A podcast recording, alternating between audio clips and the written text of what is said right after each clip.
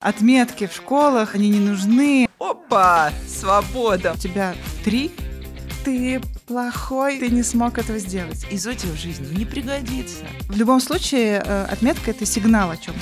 Давайте уберем эту музыку, потому что она бессмысленная, бессмысленная. Музыка развивает мозг. Музыка развивает.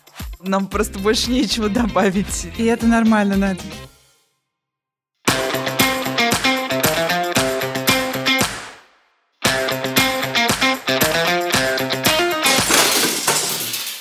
Родителей к директору.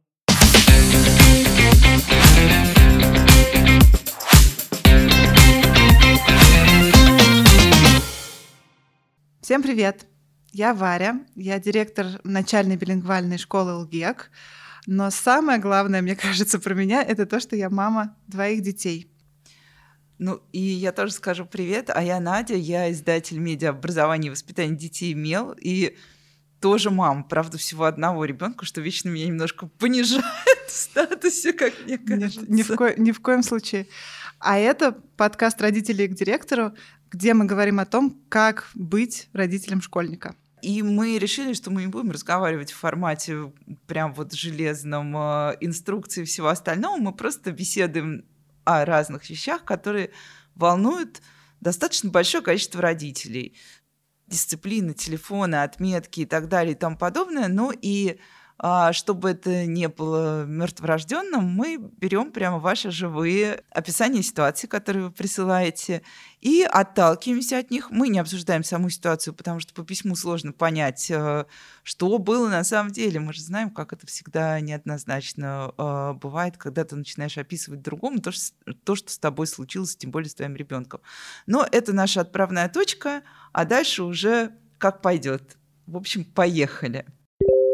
Мой ребенок э, пошел в новую школу и тут же стал приносить плохие оценки.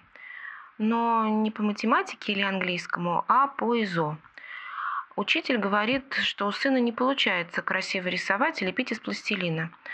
Но объективно ну, он действительно неважно рисует, делает кривые поделки, э, но он очень старается и дома может часами сидеть и доделывать то, что не сделал на уроке. Но для меня странно другое. Когда я училась в школе, нам никогда не ставили плохие оценки по рисованию. Чтобы получить двойку, надо было либо довести учителя, либо весь урок бездельничать.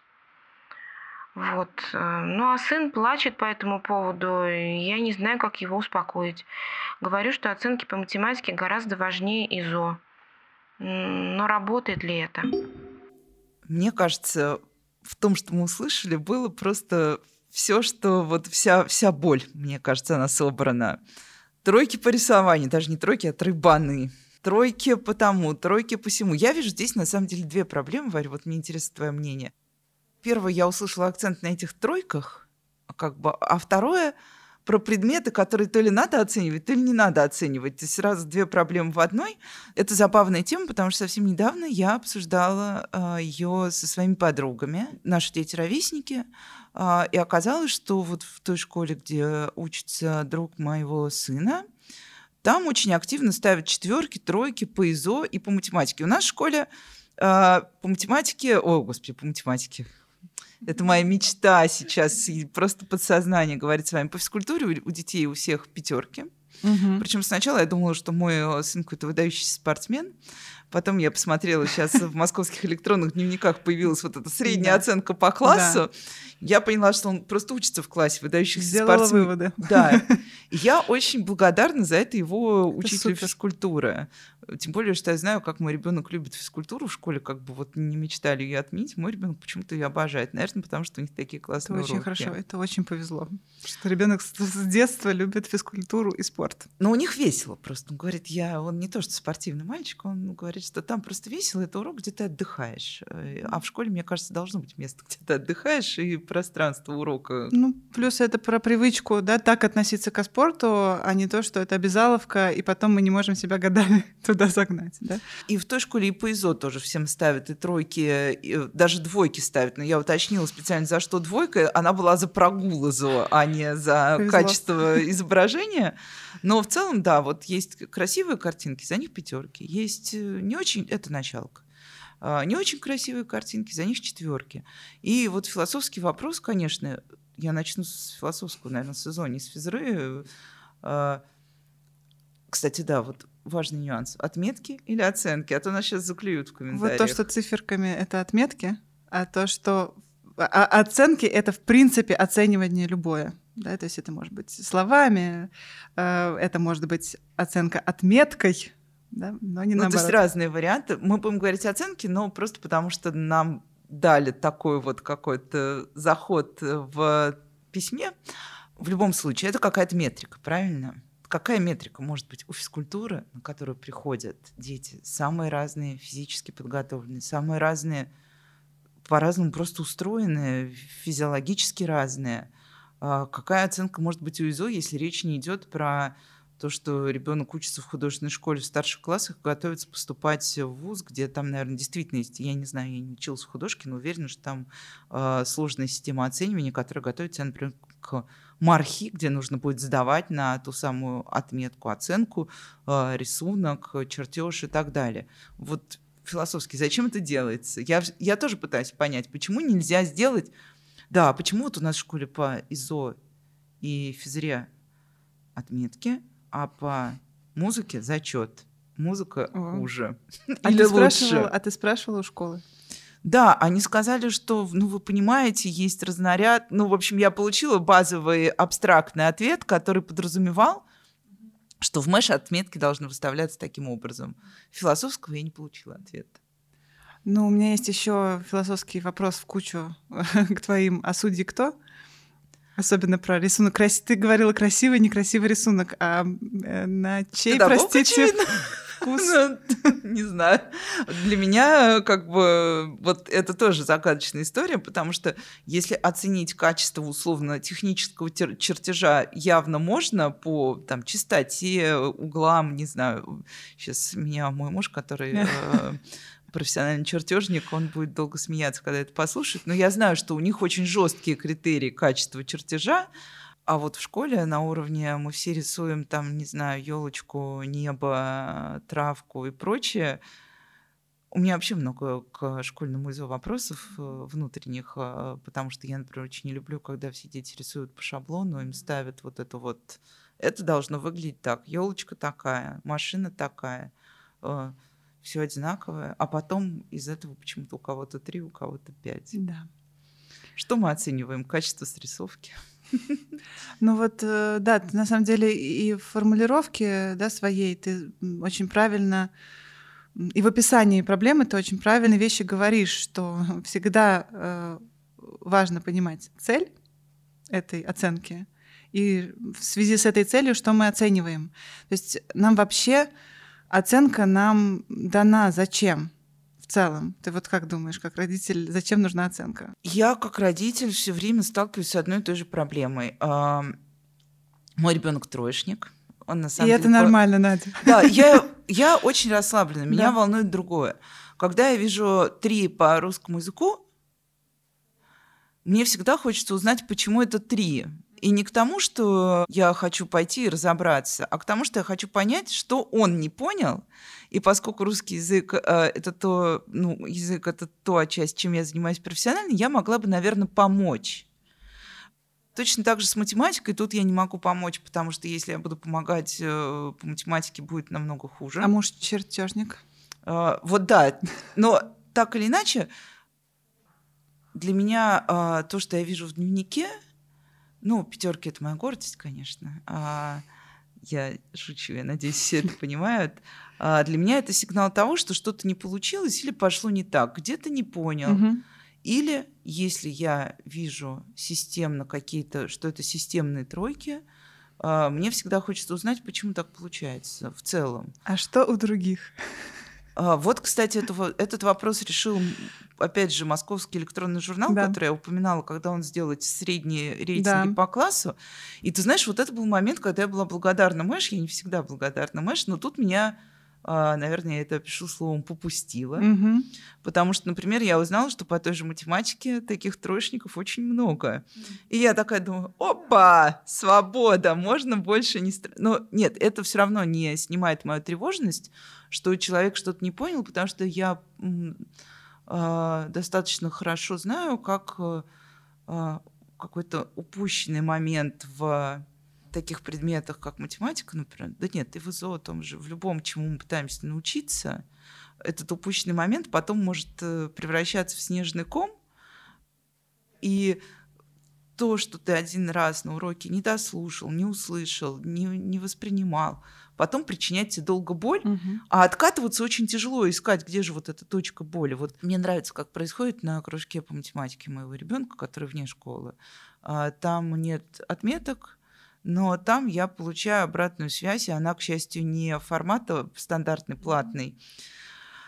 Костя очень милый, воспитанный мальчик, он хорошо слушает на уроке, поднимает руку, отвечает. А я получаю, что Косте не даются проценты. Мы можем прислать вам задания с процентами, мы можем предложить вам дополнительные занятия, если вы считаете, что они ему нужны. Или давайте попробуем пойти дальше, и если проблема возобновится, мы к вам вернемся и скажем, что все-таки это надо решать. Вот мне очень хочется, чтобы я получала вот такое. Да, ну вот простой анализ ситуации показывает, что тебе за эм, отметкой не хватает ну, ре- реального положения вещей, реальной оценки того, что происходит. Ты вот сейчас привела две разные ситуации. В одной тебе абсолютно непонятно, что происходит, а в другой абсолютно понятно, что происходит. И можно свести это, э, э, совсем упростить и говорить, да это потому что э, отметки в школах, и вот они не нужны, давайте их уберем. Я так скажу, можно, конечно, убрать, но их надо чем-то заменить, да, или дополнить. То есть сама по себе отметка может не, не обязана становиться проблемой, но э, нужно расшифровать, что это 3, 4 или ну, 5, наверное, не очень нужно расшифровывать, но 3 или 4 хотелось бы какую-то расшифровку иметь. Что это вообще значит? Как вы измеряли? Что в эту оценку, в отметку, оценку включено? Да? Что, там, что там было? Что оценивали? Это, не знаю, работа по русскому языку. Там могло быть э, оценено, как ребенок написал, как высказал мысль насколько грамотно он написал, Да, какая там да, да. пунктуация, насколько аккуратно он это написал. Там могло быть все что угодно.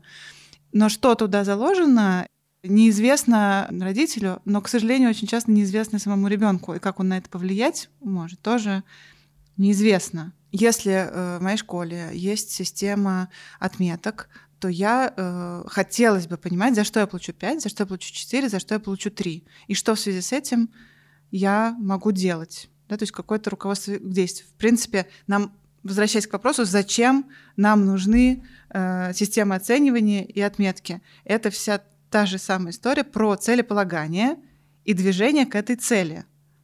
Тебе хочется соизмеряться с результатом и понимать, насколько успешно ты к этой цели двигаешься.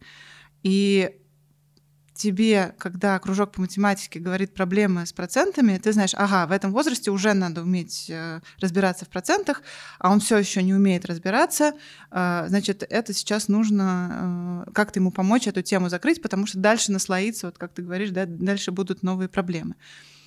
А то, что тебе говорят, у тебя три, да, то ты ну, ты не знаешь, ну, действительно, относительно других, э, относительно себя самого, и что тебе с этим делать, бросаться помогать, или это не важно, потому что, например, меня как родителя отметки не волнуют моего ребенка, и моя дочь все время ходит э, э, и рассказывает своим одноклассникам, какая классная мама, не ругает за плохие, значит, за плохие оценки. И ей все, время говорят, как из-за тройки? Она говорит, нет, не ругает. Из-за четверки и нет, не ругает. И она говорит, мам, ты представляешь, у ребят столько стресса от того, что они получили 4, а не 5, получили 3, там, а не 4, а, и я тебе так благодарна, что ты этого со мной не делаешь. Но с появлением Мэша она сама стала с собой это проделывать и стала очень ревностно следить за своим, значит, местом в классе, потому что ребята видят свое место в классе. И вдруг началось переживание про это, то есть оно с моей стороны вообще нулевое. Я не спрашиваю, ну что там, на каком ты месте, куда поднялась, куда сползла. Нет, у нее какое-то внутреннее включилось честолюбие, и она э, стала переживать от, э, значит, движения по этой таблице. А, а я стала ей, в свою очередь, говорить, что э, смотри, если тебе это почему-то важно, спланируй, как ты куда доедешь, да, и туда двигайся. А если тебе это ни для чего не нужно, давай вот мы как не стрессовали с тобой про это, давай и, и не будем. Зачем этот лишний, зачем этот лишний стресс? В любом случае э, отметка это сигнал о чем-то. Вот хочется, чтобы в первую очередь ученик понимал, о чем это сигнал и что ему с этим сигналом делать. Он скажет, ну, нормально, я, в принципе, не люблю это, не готовился, не учил, меня тройка устраивает. Да, вот у меня так бывает. У меня как раз последняя тройка по русскому, она была супер э, прогнозируемая. Сказал, во-первых, я не успевал, во-вторых, я написал иллюстрация. А, нет, иллюстрация. Я говорю, ты думал про иллюстрации, наверное? Он говорит, нет, я не знаю этого слова, я просто так написал. А, вот. А, ну, в общем, он все знал просто. И когда я спросила, а что ж ты так вообще, дружок, ну, как-то так мы разговариваем, он говорит, мам, ну, я же смогу потом написать правильно. Я думаю, ладно, окей, хорошо. Ну, да, опять э, тут важно понимать, цель, что главное, для чего все это. И не делать отметки самоцелью. Я работаю ради того, чтобы у меня в журнале были все пятерки. Ты не для этого в школе, ты не для этого работаешь. Ты работаешь, чтобы разобраться в предметах, чтобы найти то, что тебя увлекает, чтобы понять, э, где тебе нужно, значит, прокачаться, где тебе легко, где тебе сложно. Для тебя это должно быть сигналом и информацией. Смотри, мы договорились, что я буду проверять тебя так, так и так и так, у тебя получилось вот так, какие дальше твои действия? Да, или давай я тебе помогу сдвинуться дальше. То есть это информация для ребенка, для ученика, куда дальше двигаться. Получается, что э, очень часто отметка становится ну, таким ярлыком. Ну, ярлык еще такая репрессивная история, на самом деле, потому что вот э, а, если вернуться к тому же рейтингу Мэш, а, с одной стороны, он кому-то из родителей очень понравился из детей, а, а с другой стороны, вот э, родитель, который достаточно зафиксирован именно на том 4 там, или 5, он вдруг увидел, что его ребенок, при том, что вроде бы он был на удовлетворенном уровне 4-5, всего лишь 10 в классе из 20. И это же какая смена системы. И нагрузка на ребенка. Я вот вернусь чуть назад, Варь, а, потому что смотри, вот с математикой понятно, да, вот ты освоил процент, написал контрольный, ты получил пятерку. Ты написал, пришел, написал диктант, э, уже написал слово иллюстрация, так как оно должно быть написано тоже получил свою пятерку. Но с физро и с изота что там заложено? Да, то есть ты говоришь, что критерии проще, критерии оценки да. проще определить да. в математике, потому что известно, что мы сегодня должны научиться умножать на 2, завтра на 3, да, завтра да. на 4. Потому что вот когда мы говорим, что типа, а давайте не оценивать ни ИЗО, ни физру, то есть мы сразу сводим эти предметы, вот всегда же есть такой Есть немножко... важные и неважные. Да. Зачетные и те, которые оцениваются. Зачетные всегда неважные, да. а те, которые оцениваются, они, естественно, первый ряд. Тем самым мы очень важные предметы для развития личности, как музыка, как искусство, уводим сразу на второй план и говорим, ребят, не обращайте внимания, это не важно. Э, ну, получил три по ИЗО. Ну, какая разница? Ну, это же ИЗО, это же не математика. ИЗО тебе в жизни не пригодится. Да. Для чего оно тебе нужно? Хорошо бы, как обычно, задать себе вопрос, зачем нам эти предметы? Вот зачем э, нужна физкультура?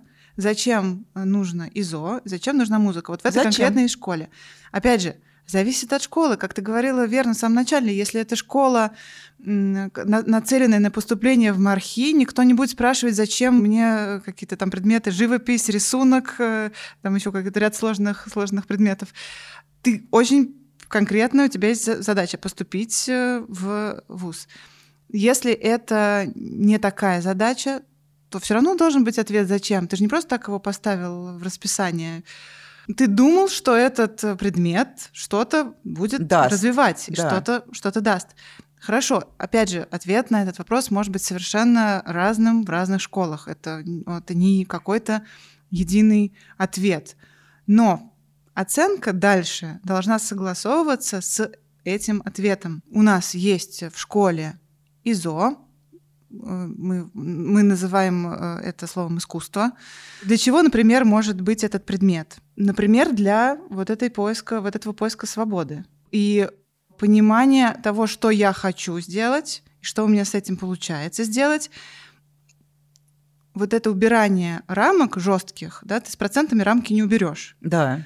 Но с искусством, с артом, с ИЗО, неважно, как это назвать, у тебя есть возможность эти рамки убрать и сказать, ребят, сегодня мы рисуем сны. И там нет правильного сна, Да. неправильного сна. Э, Он не должен быть зеленого треугольного Да, вида. у кого-то может быть равномерно зеленым, а у кого-то может быть очень сложным многокомпозиционным рисунком.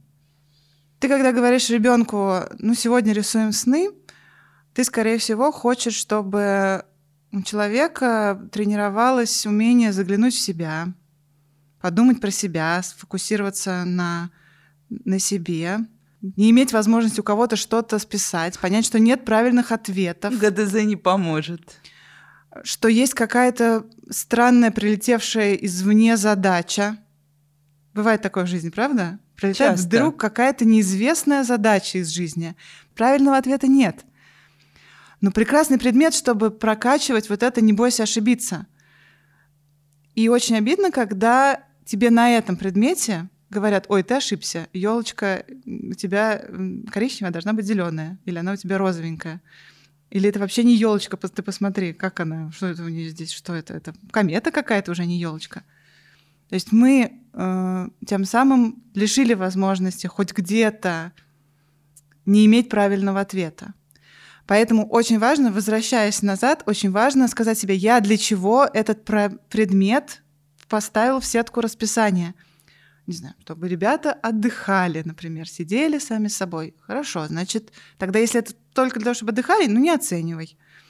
Если, э, если это для того, чтобы конкретному какому-то результату прийти, ну, распиши, разложи это на составляющие и скажи, окей, ты должен освоить, как помещаться в листе, ты должен освоить, как гармонично подбирать цвета, ты должен освоить цветовую палитру, что там еще? Тень.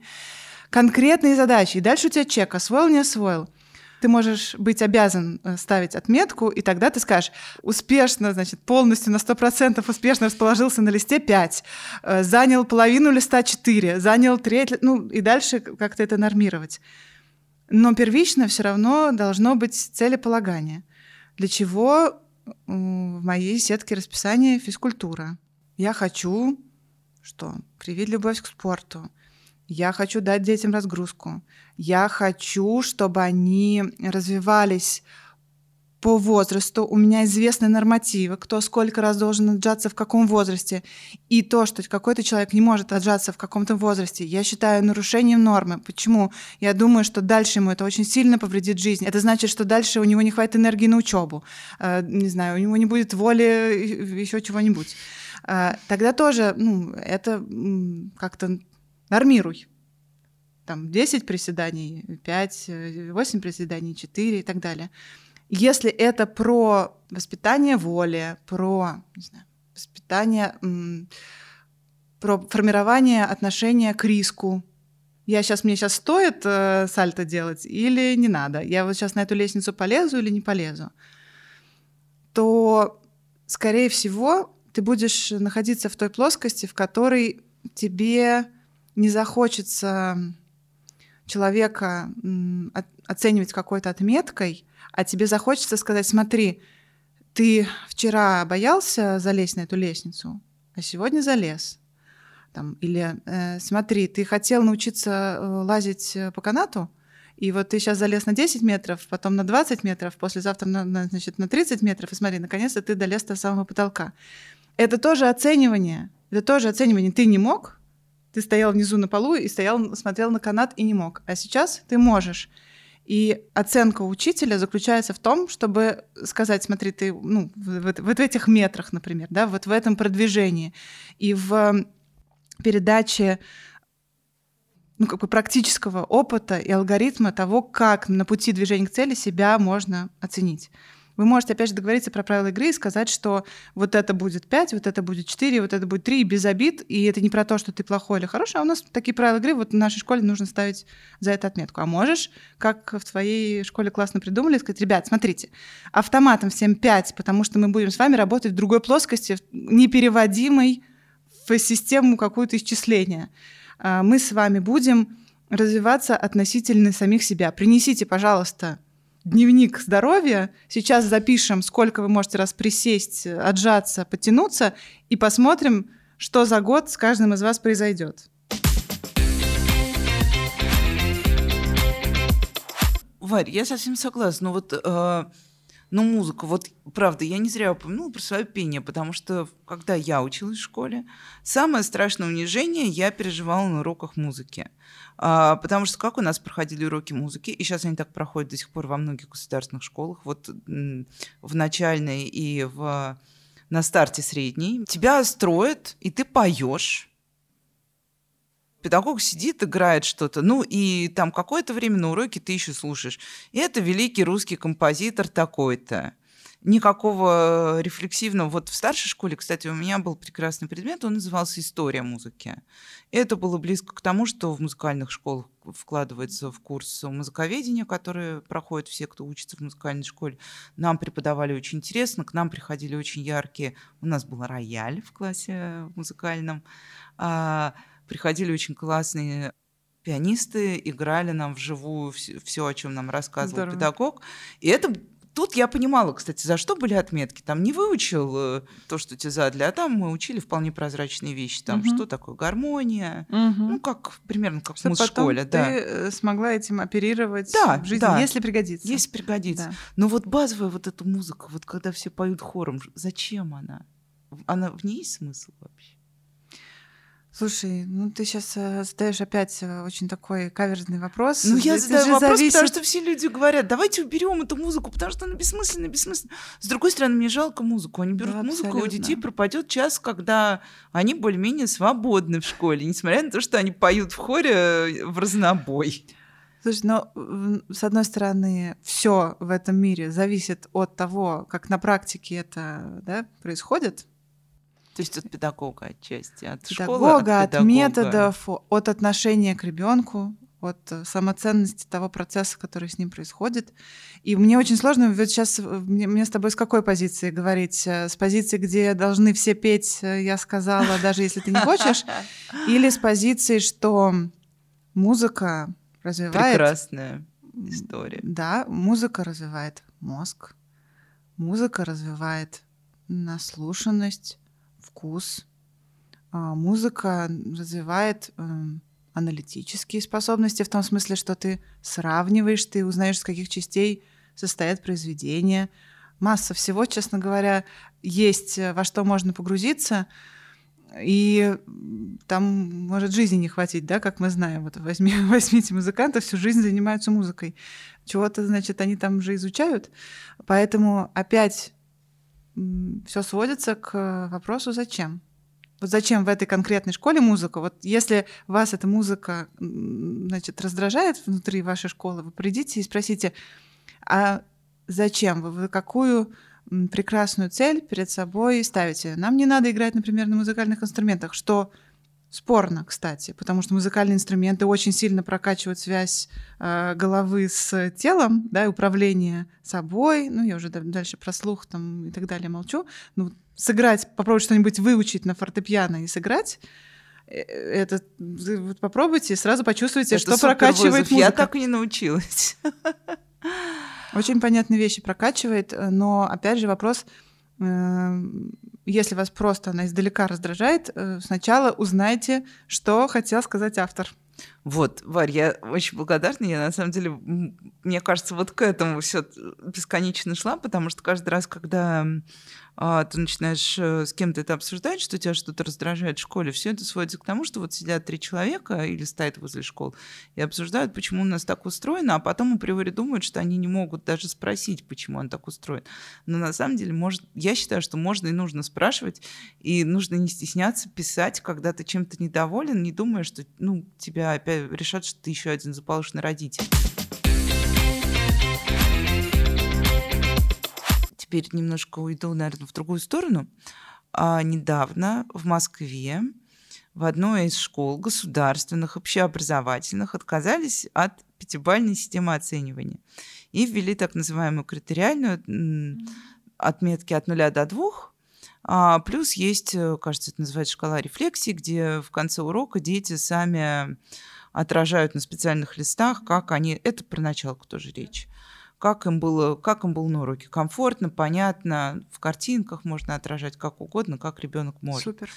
Да, но все родители оказались недовольны, написали в прокуратуру, в департамент образования Г. Москва, чуть ли не мэр Москвы Сергей Семенович Собянин, да. с требованием вернуть 5 баллов. И знаешь, почему меня задела эта история? Например, один из доводов, а я читала обращение этих родителей, был такой. Мой ребенок всегда был отличником, а теперь скатился в колы.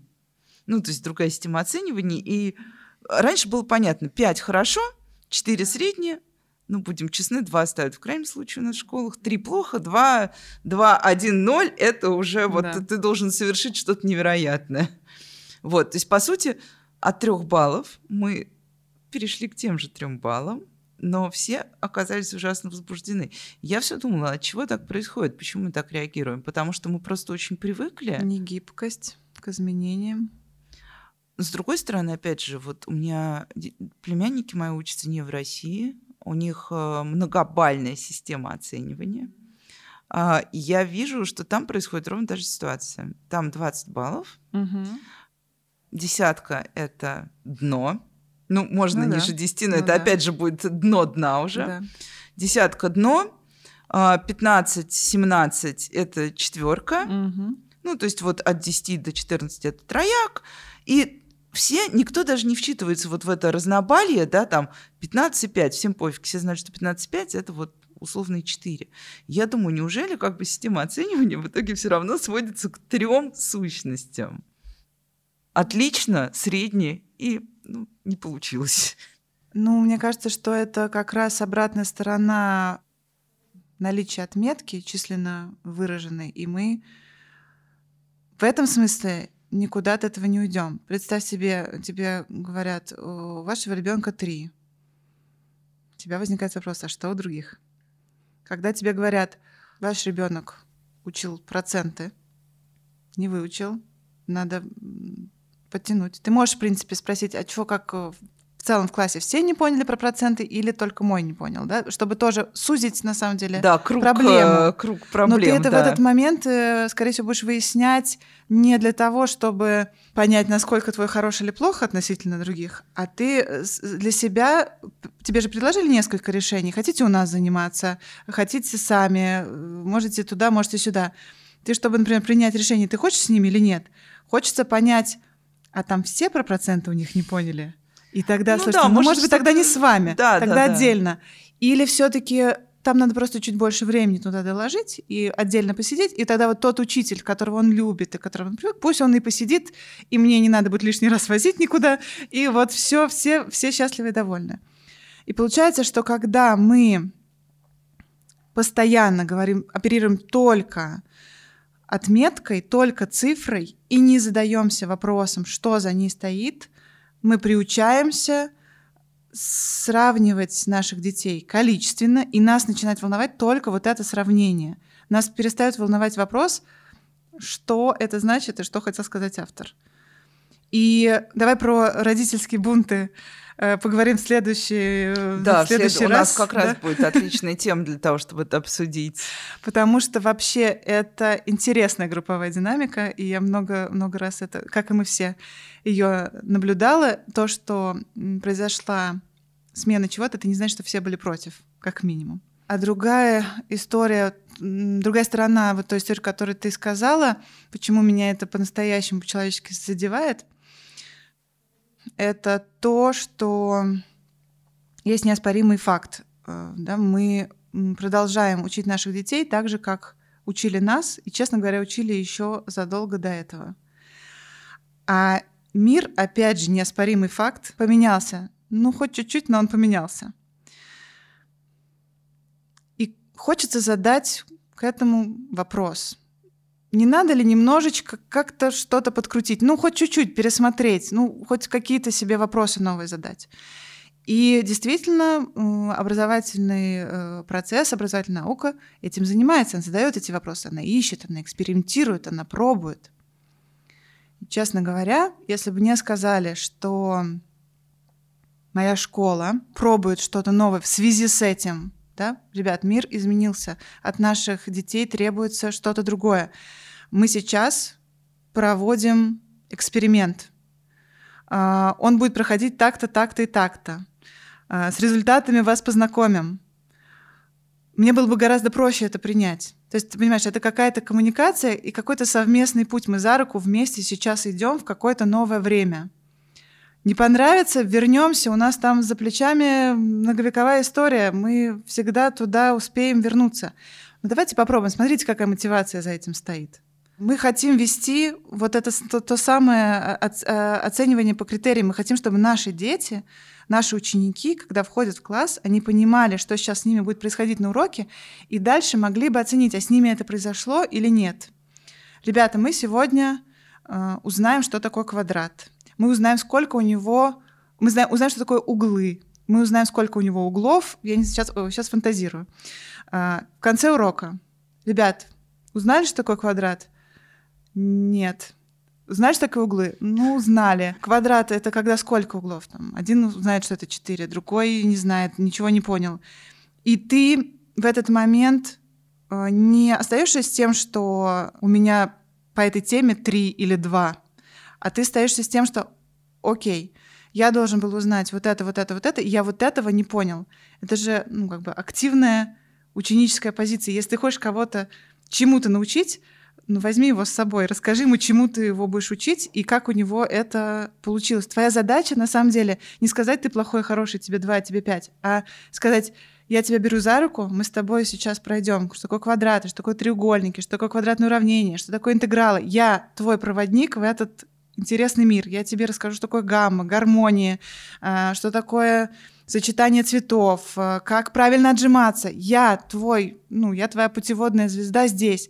И мы с тобой идем, и мы с тобой сверяемся. Мы где на этом пути находимся, а не ты плохой, ты не смог этого сделать. Ну, это разные совершенно позиции. Я тебя куда-то веду, и моя работа в том, чтобы тебя туда довести.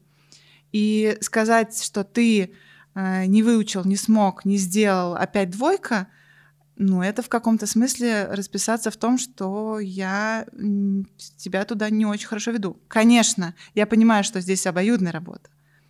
Но э, чтобы, опять же, человек куда-то дойти, нужно ему объяснить, зачем он туда идет, ему нужна мотивация, ему нужна поддержка, и ему нужны вот эти вот э, ну, вешки какие-то. Смотри, сейчас мы с тобой дойдем. Это знаешь, как я, когда я очень устала, научила этому своих детей, очень, мне очень лень идти, но я знаю, что мне надо идти, например, от метро дойти я себе говорю, так, сейчас я дойду до того столба, хорошо, дошла. Теперь я дойду до следующего столба, хорошо, дошла. Теперь вон то дерево хорошее. И я не думаю, что, о, еще очень долго идти до дома. Я иду какими-то Маленькими отрезками. шагами. Да, здесь то же самое. И у меня сразу несколько вопросов встречных. Наверное, я начну с неприятного. А раз уж мы заговорили про оценивание, а, все знают, что в вышке, в высшей школе экономики студенты оценивают преподавателей. И когда только эта система вводилась, были ужасные протесты от преподавателей, которые говорили, что ну все это будет субъективно, я не нравлюсь студенту просто потому, что я там э, зелененький, а студент розовенький. Так же, как с детьми. Да. Вот. И недавно я вот, будучи в одном образовательном сообществе, а, обсуждали, как можно организовать обратную связь в отношении педагогов школьных от родителей и детей. Ну, как бы тоже откликаясь на... Что-то очень много Мэш в этом чате. Ну ладно, пусть еще разочек я упомяну. В Мэш появилась функция «Скажи спасибо учителю». Но сказать спасибо можно только за Олимпиаду. А, То есть, если ты прошел Олимпиаду, у тебя появляется, ты прошел Олимпиаду, баллов ага. столько-то, сказать спасибо учителю. Просто Ясно. так сказать спасибо учителю нельзя. Ну, я думаю, что на самом деле это же новость темы, можно какую-то обратную связь опять же давать, потому как она. Да, да, да, нет. А, да, ну да. вот у нас встреча была посвящена, ну это была как формат обратной связи, где обсуждали а, и там вспомнили топот вышки, говорят, ну только ни в коем случае давайте не дадим им право оценивать педагогов, ни в каком виде. Потому что вы же понимаете, вот Анастасия Павловна прекрасный педагог, но вот она трем родителям не нравится. Они и понаставят колов, хотя они ничего не знают про Анастасию Павловну. А у Анастасии Павловны рейтинг упадет, потом зарплата, все остальное, пятое, десятое. Обратная связь в обратном направлении, то есть не от учителя в форме отметок в отношении ребенка, а от ребенка и родителя в отношении учителя. Какой она может быть? Ну, во-первых, скажу, что уже на уровне науки, опять же, известно, что обратная связь во все стороны — это главный двигатель прогресса и эффективности обучения. Без нее просто невозможно себе представить по-настоящему эффективное обучение. Ты говорила сначала про детей, а потом сказала про родителей. И вот с постулатом про родителей я полностью согласна. Мы опять же поговорим в следующий раз, насколько у родителей есть доступ да, к информации и что они реально могут оценить. Но почему не дать э, оценить ученику? Почему не спросить его? Причем ты можешь этим управлять. Ты же не в смысле ученик э, пойдет и скажет какую-нибудь гадость учителю, а в смысле спроси, а тебе интересно на этих уроках? Или тебе все понятно на этих уроках? Эм, ну, тебе кстати, там, да, интересно, понятно, прозрачная категория. Удобный ли, уд, удобный ли темп, например, работы? И дальше, это же данные, и из этих данных ты можешь дальше делать все, что угодно, ты можешь делать какие угодно выводы. Опять же, то, что ребенок пошел, поставил отметки от 1 до 5, насколько понятно, насколько удобно, насколько нравится, насколько с учителем приятно общаться, насколько он качественно отвечает на твои вопросы. Но дальше ты получаешь срез, если всем детям в классе непонятно, Одна история. Становится понятно, почему средний рейтинг такой низкий у детей по классу отметочный. Если непонятно одному, другая история, правильно? Ну, это же информация для тебя. Но вы же, не, спрашивая детей, не получая от них обратную связь, вы тоже пользуетесь очень опосредованной информацией. Вы не пользуетесь объективной информацией. Вы говорите, э, не знаю, Наталья Петровна отличный педагог. Но вы не в этот момент, говоря это, вы не э, не принимайте во внимание всю возможную объективную информацию, все возможные данные. Все равно кто-то пришел ногами к Наталье Петровне, сел, Наталья Петровна собралась в этот момент и выдала какой-то урок. И этот человек один, хорошо, пять, десять человек, как-то субъективно... Им понравилось. Им понравилось. Или не понравилось. Да, да. Они как-то субъективно надеюсь, что я сейчас э, очень сильно сгущаю краски. На самом деле есть критерии, потому как не в смысле нравится, не нравится, а в смысле конкретно тоже. Четкость ну, да, подачи материала, материала да, да, да. да. Как класс в этот момент себя ведет. Ведь, ну, в классе это надо еще на детей смотреть, не только на педагога, правильно? Он может быть прекрасный, замечательный человек, но дети в этот момент все поголовно спят, никто ничего не понял и вообще даже не знали, какая тема была, да, и это тоже сигнал про этого учителя. Какая проблема в том, чтобы спросить детей? Не вижу этой проблемы. Тут еще тоже зависит от э, возраста, да, можно по-разному всех спрашивать, можно попросить в начальной школе поставить сердечки, солнышки, не знаю, что-нибудь нарисовать. В старших классах можно попросить аргументировать. Но вот э, у меня, значит, очень рефлексирующий э, подросток, который мне регулярно задает вопросы, как мы с тобой разговаривали две недели назад, почему учителю вот это можно, а нам нельзя. Почему нам нельзя опаздывать, а учителю можно опаздывать? Почему м, учителю можно кричать на уроке? И почему нет способа ну, сообщить об этом и сказать, что нас что-то не устраивает? Есть ситуации, когда моя дочь говорит, да, мне сложно и непонятно, но я знаю, что если попросить сменить учителя, будет хуже. То есть наши дети 13 лет, они уже там, а мы делаем вид, что они ничего не понимают, что они ничего не знают, и спрашивать их бесполезно. Не бесполезно. Они, они еще раз, школа здесь для того, чтобы ребенка провести по этому учебному процессу. Это самый главный получатель этой информации, это самый главный участник этого процесса. Как его не спросить-то про это? Тебе вообще с этим как? Тогда мы, ну, опять же, как мы к этой цели дойдем, если мы не выяснили этого человека? Вот как раз на той встрече, которую я упоминала, был директор одной школы, тоже государственной школы. Он сказал, что он просто возле своего кабинета повесил почтовый ящик. Супер. Решил, что ему будут туда кидать обращения на бумажках. Анонимные. И никто ничего не кидал. Угу. И директор говорит, я стал думать, почему. Потом подумал, что у меня же кабинет-то не на самом проходном месте. А, тем более подойди к кабинету директора, положи что-то в почтовый ящик, все, все, тебя, тебя, все тебя заметят. И он говорит, и я сделал мусорку в раздевалке, в которой можно кидать скомканные бумажки. И вот после этого я много всего узнал. Потрясающе. Потому что я выгребал мусорку, разбирал эти маленькие бумажки, и я узнал все, чем мои дети недовольны. И смог потом с педагогами поговорить. Эксперимент пришлось, к счастью, педагогов быстро прекратить, потому что уборщица не понимала, что это не э, Ну, можно найти мусорный ви- способы, Ну, уверена. в общем, да, я просто к тому, что на самом деле, если захотеть, то обратную связь -то можно получить, и потом ее можно использовать, потому что, ну, там это было не просто так, директор действительно хотел Да. разобраться в определенных ситуациях. Обратная связь, она же про качество, да, мы пытаемся поговорить, ну, вернее, как не про качество, а про, про понимание, осознание и рефлексию. И школа очень много говорит, что вот мы оце- оцениваем не только детей, что мы оцениваем еще и качество образования. Причем, когда мы это слышим в суперформальных текстах, мы знаем, что школа соревнуется там рейтингом Да. ЕГЭ, а, еще да. олимпиадным рейтингом, точно. Когда наши школы участвовали в международных исследованиях э, формата PISA там, и других, э, которые замеряют там, уровень читательской Да. грамотности, математической, это просто для, Да. на всякий случай для тех, кто не знает. Школы соревновались и здесь, там, как, как мы показали себя в международных Не исследованиях. знала про это, да. Э, Нет, тем не менее, это было. И я так, знаешь, очень двояко смотрю на историю того, что делают диагностики МЦКО Московского центра качества образования. Они же как бы формально не контрольные. И Они проходят в начальной школе и вот в средней. Задача МЦКО что? Например, по читательской грамотности. Понять, научился ли ребенок понимать текст, э, интерпретировать Мгм. его, анализировать. То есть это не проверка русского языка, Да. это проверка вполне себе человеческих да. навыков. Вот. Но диагностика МЦК проходит один раз в год, да, и, наверное, никто не хочет, чтобы они были чаще. Вот. Как педагоги могут э, сами вот оценивать какие-то качественные моменты? Не то, что у него все выучили проценты, да, например, а что человек может свободно пользоваться этими процентами. Какие тут есть варианты? Потому что проценты же это такая абсолютно жизненная история, как и все, собственно, Да, в школе это да. жизненная история. Когда мне дочка сказала, ну, проценты мне зачем мне нужны? Я сказала, о, сейчас Сейчас ты узнаешь, расскажу, как зачем тебе». Я говорю, ты знаешь, честно говоря, процентами я пользуюсь каждый день. Она на меня в ужасе посмотрела и поняла, что выбора нет, придется разбираться.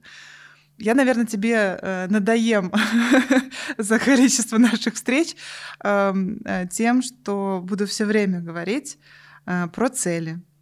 А Если ты хочешь что-то, чтобы развивалось, у тебя должно быть это прописано в целях. А дальше ты должен себе задать вопрос, а как я это буду развивать? Ты рассказывала про исторический факультет. Вас развивали критическое мышление. Да? Вас развивали э, базовое недоверие к источнику и необходимость задать себе вопрос, как ты будешь проверять этот источник. Чему-то ты все-таки должен доверять. Да? Как-то же конкретно это делали, правильно? Конечно. У тебя есть э, технические, есть философские и прочие подходы к э, тому, как ты будешь дальше с этим работать. То есть э, педагоги сели, сказали, мы хотим студентов этому научить.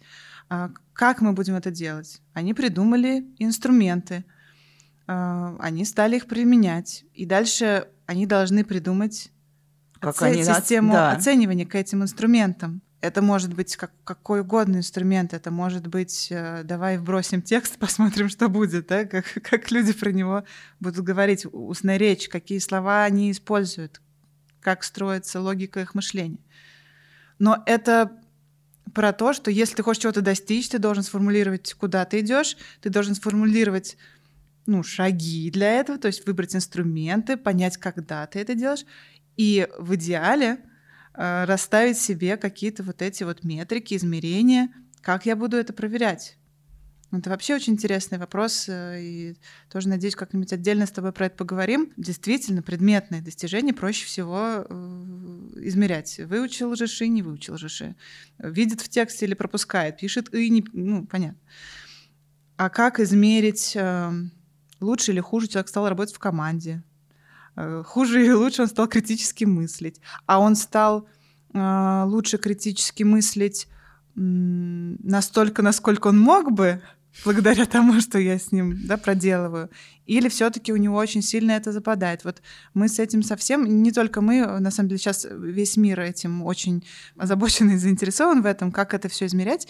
Мы пробуем всякие разные пристройки к, к оценке вот этих универсальных компетенций.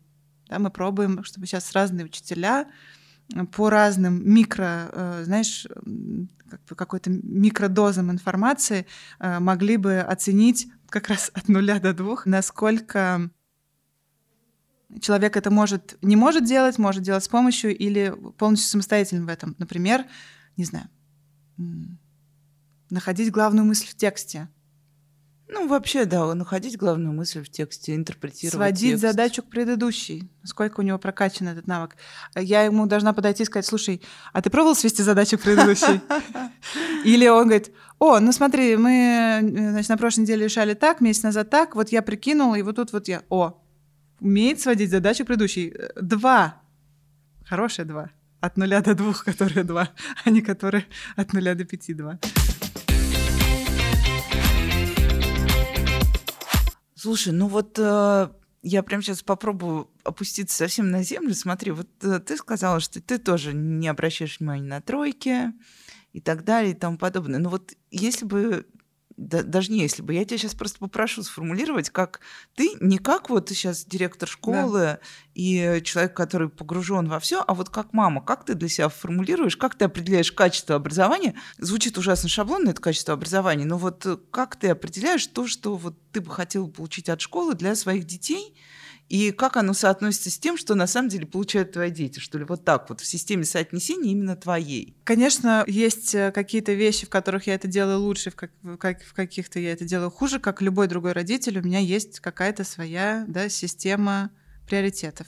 Я, как и любой другой родитель, достала своего ребенка с математикой, и не потому что она мне уже говорит, что да я знаю, что ты любишь математику, уже успокойся. Честно говоря, я достаю с математикой только потому, что я знаю, что на всех дальше школьных ступенях при выборе другой школы, внутри этой школы, неважно, с нее будут спрашивать эту математику. Если бы мне сказали, слушай, давай, вот э, есть уровень какой-то э, средний и вообще дальше не парься, я бы ее про эту математику никогда в жизни не спрашивала. Но я знаю, что, скорее всего, действительно я окажусь в ситуации, она окажется в ситуации, как следствие я, что ей нужно что-нибудь сдать, а у нее там упущено да, два года жизни. И вот в каком-то смысле я расставляю себе по всем направлениям приоритеты, на что я сейчас в данный момент времени первую очередь обращаю внимание. У меня нет такой, знаешь, стройно работающей системы, которую я каждый день вот прямо с утра ну, до да, вечера делаю отношу, одинаково. Да. У меня есть разные, э, были разные пристройки, разные инструменты. Например, э, представь, э, приходит ребенок из школы и говорит, у меня все плохо. Вообще все плохо. Мы садились и выписывали, что плохо. Ну, понятное упражнение. Давай, прям диктуй, выгружай из головы, что плохо. Еда невкусная, э, по математике отстаю, учитель по английскому не нравится, друзей мало, все говорят, что я плохо пишу, э, я рисую на полях. Ну, то есть... И дальше ты с человеком проходишь этот путь, заодно для себя внутренне, как родитель, приоритизируя. Например, э, там, мой ребенок принес информацию, что всех раздражает, что рисует на полях. У меня в этот момент кликнуло. Я думаю, действительно, что-то очень много рисует на полях, а еще рисует на руках, а еще то, а еще все. Что это уже не похоже на какую-то да, нормальную, на, нормальную да, ситуацию. Давай-ка я вот сюда копну и посмотрю, про что это. Ну, там привет, тревога, вот это, вот это все. Одна пошла стратегия. И мне в этот момент вообще все равно, что у нее по математике. Я вдруг поняла, что мой ребенок очень сильно тревожится в школе. Я пошла, погрузилась полностью в это, я весь приоритет перенесла и все свое внимание перенесла туда, чтобы быстрее это решить. Я не хочу, чтобы мой ребенок, ну, как бы каждый день нервничал в школе. Я пошла складывать 2 плюс 2 и выяснять, что как. И вот в этот момент это была моя цель. И в этот момент я ну, как бы оценивала в этом смысле качество образования, которое на нее спускается, та образовательная ситуация, в которой она находится. Окей, разобрались с тревогой, хорошо. Что там дальше? Какие у нас, э, какой-то есть горизонт планирования? Я гибко отношусь к тому, что можно сменить школу, поэтому мы все, все время с ней говорим о том, что а что можно было бы, чего еще бывает. И в этом смысле есть очень понятные стратегии. Да? Если, о, ты хочешь туда, но так туда надо будет э, иметь Вот очень это, вот сильную это и вот историю, это. литературу. Ну давай, как мы это с тобой будем делать? Окей, здесь репетитор, здесь курсы при этой школе, здесь то, здесь все. смотри, с математикой какая история, дорогой друг? При поступлении туда у тебя спросят математику. Давай мы посмотрим, какую математику у тебя спросят. Спросят, да. Чтобы понять, стоит ли. И давай, во-первых, понять, стоит ли, потянем ли мы ее. Во-вторых, э, давай поймем, в какой ты точке сейчас, чтобы туда дальше дойти. Да? Как мы туда будем доходить? Там, э, например, спросят уже кубические уравнения, а ты э, все еще квадратный не освоил, а уже это послезавтра экзамен. Да? Это одна история. Поэтому качество образования опять же начинается с вопроса, чего я хочу от школы, что я хочу, чтобы в школе произошло. Есть там какие-то столпы, знаешь, э, там в предметной области я хочу, чтобы вот это произошло. В обязательном порядке, например, я хочу, чтобы за начальную школу мой ребенок э, научился читать, писать, считать и мог э, что-то там. Я могу сформулировать, что, не знаю. Для кого-то это будет вы- выигрывал во всех олимпиадах, а для кого-то это будет да просто, чтобы мог в пятом классе дальше нормально учиться. А что это значит нормально учиться в пятом классе? Там какая математика? Мне куда нужно целиться? Если это одна школа, можно, в принципе, надеяться, что они сами это спланировали, куда надо целиться, и тебе расскажут. Но в целом хорошо бы это ну, проверить да, со школой, что, что они знают, куда целиться, и они тебе расскажут. Потом у тебя есть универсальные качества и умения, которые ты хочешь, чтобы развивались в школе. И или не хочешь, чтобы они развивались в школе. Тебе вообще ты школа не, для этого, а универсальные качества умения, там, ну, по-простому, коммуникативные навыки, командная работа, креативное мышление, критическое мышление. Ты знаешь, где ты их закрываешь в другом, значит, школу ты ходишь рядом с домом, а все остальное свободное время выиграно из-за этого, ты посвящаешь развитию вот этих навыков. Ты это знаешь, ты принял это решение, ты от школы этого не ждешь, и ты не будешь школу спрашивать про это. Ну и хорошо бы еще понимать про э, ну, развитие личности и личностные характеристики человека в том смысле, что как школа влияет на моего ребенка. Представь, что твоего сына в школе запугивают. Он боится сказать, спросить, выйти, поспорить, попроситься в туалет боится, например. Ты хотела это бы, мой чтобы... большой страх, что И ты, а знаешь еще в чем страх, что ты этого не знаешь, потому что он тебе боится это сказать, или, или не знаешь, что чем-то это И Ты поможет. знаешь, я просто, мы все время ведем этот разговор, ты сейчас немножко меня ударила по больному, потому что, например, э, ну, как раз э, какая-то была мелочь, нужно было что-то спросить у одного из педагогов. Я говорю, ну, подойди и спроси. Он говорит, я не хочу. Я говорю, почему ты не хочешь? Это простое движение. Я говорю, у тебя в жизни будет миллион случаев, когда нужно будет подойти к человеку, даже незнакомому, а тут ты тем более подходишь к знакомому. Почему ты не хочешь? Я боюсь. Я говорю, чего ты боишься? Тебе уже что-то сказали? Тебе как-то сделали? Ну, мы более-менее разобрались. Оказалось, что там страх был немножко в другом. А, Вот, э, к счастью. Но я, да, очень опасаюсь ситуации, когда действительно он будет... э, Я вообще боюсь ситуации, когда ребенок о чем-то будет молчать и не станет мне рассказывать. Не то, что я хочу, чтобы он мне рассказывал каждую секунду Да, своей да, жизни. пожалуйста, не надо. Да, я хочу знать э, какие-то вещи, в которых нужно мое мнение, или я могу помочь, или я нужна для того, чтобы обнять и сказать, что это все ерунда и нас не касается, и мы живем дальше. Я, я, я там же, где и ты, сегодня, вот ровно сегодня убеждала дочь подойти к учителю.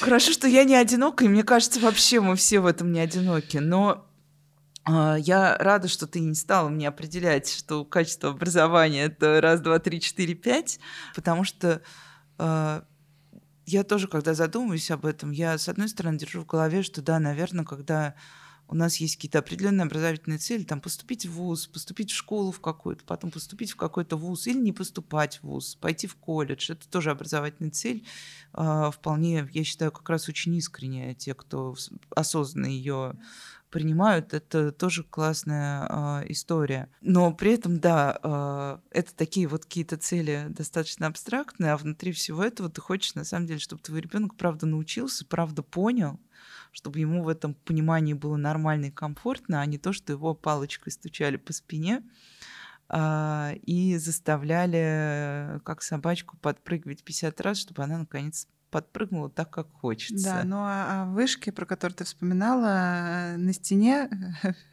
ведущей э, к столовой э, висит фраза на латыни, что не для школы, а для жизни мы учимся.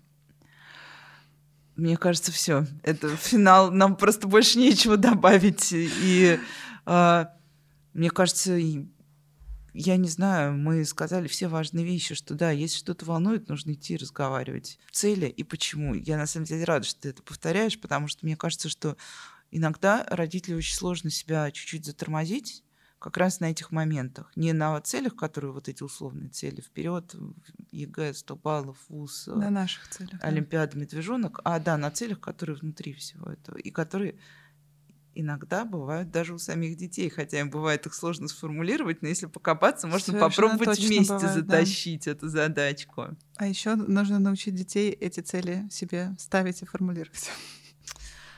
Ну и мне кажется, да, теперь уже окончательно все. А, мы с вами прощаемся на две недели, а потом вернемся сюда в эту студию и как раз Ой, мы обсудим очень интересную тему. Да? Отлично. И, и тут, мне кажется, между нами все-таки будет какой-то водораздел, хотя... Не знаю, не уверена, не уверена. В общем, мы поговорим о родителях, чаты, собрания, родительские, коллективное бессознательное, коллективное да. осознанное. Что делать с жалобами учителя на ребенка? Я надеюсь, мы успеем еще поговорить, что делать с жалобами ребенка на учителя тоже. Кстати, да. Во все стороны. В общем, мы в следующий раз поговорим о родителях, а сейчас все. Я была рада с вами провести этот, не знаю, час, сколько прошло, Надя. Ну, как-то время летит незаметно. Я Варя Леонова. А я Надя Попудогла, и вы слушали подкаст «Родители к директору». Нас можно слушать на любой платформе. Apple, Google, э, Spotify, ВК, Яндекс.Музыка, Кастбокс. И ставьте нам, пожалуйста, лайки. Да. Мы юные, нам это очень нужно. Да, и это не оценивание, а это просто знак симпатии. Мы будем вам признательны за него. И пока. Пока.